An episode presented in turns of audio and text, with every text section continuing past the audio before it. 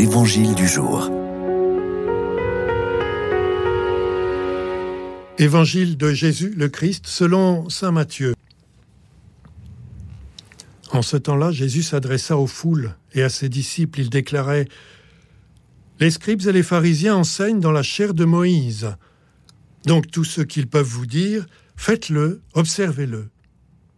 Mais n'agissez pas d'après leurs actes, car ils disent et ne font pas.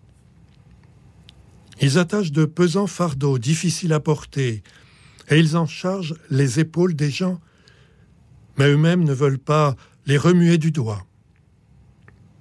Toutes leurs actions, ils les font pour être remarqués par des gens. Ils élargissent leurs phylactères, ils rallongent leurs franges, ils aiment les places d'honneur dans les dîners, les sièges d'honneur dans les synagogues et les salutations sur les places publiques. Ils aiment recevoir des gens le titre de rabbi. Pour vous, ne vous faites pas donner le titre de rabbi, car vous n'avez qu'un seul maître pour vous enseigner, et vous êtes tous frères. Ne donnez à personne sur terre le nom de Père, car vous n'avez qu'un seul Père, celui qui est aux cieux. Ne vous faites pas non plus donner le titre de Maître, car vous n'avez qu'un seul Maître, le Christ. Le plus grand parmi vous sera votre serviteur. Qui s'élèvera sera abaissé, qui s'abaissera sera élevé. Acclamons la parole de Dieu.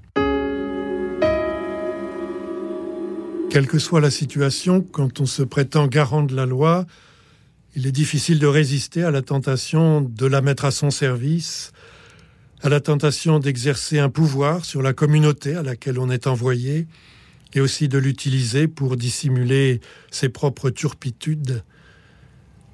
Avant même la naissance de l'Église, Jésus n'a eu de cesse de prévenir ses disciples contre ce comportement. Il leur semblait naturel, les apôtres Jacques et Jean, par exemple, réclament à Jésus d'être l'un à sa droite, l'autre à sa gauche dans le royaume. Matthieu fait faire cette demande par leur maman pour atténuer leur honte. Nous lisons aujourd'hui Qui s'élèvera sera abaissé, qui s'abaissera sera élevé. C'est à rapprocher dans un autre passage du même évangile de Quiconque veut être grand parmi vous, qu'il soit votre serviteur et quiconque veut être le premier parmi vous, qu'il soit votre esclave. La vraie place du disciple est difficile à trouver. Ce n'est pas une place que l'on s'attribue à soi-même, c'est une place à laquelle on est appelé et que l'on reçoit, une place pour laquelle on se rend disponible et compétent, une place qui n'est pas le fruit de l'ambition, mais de l'humilité. Et cette humilité, permet de trouver une vraie liberté et une vraie fécondité.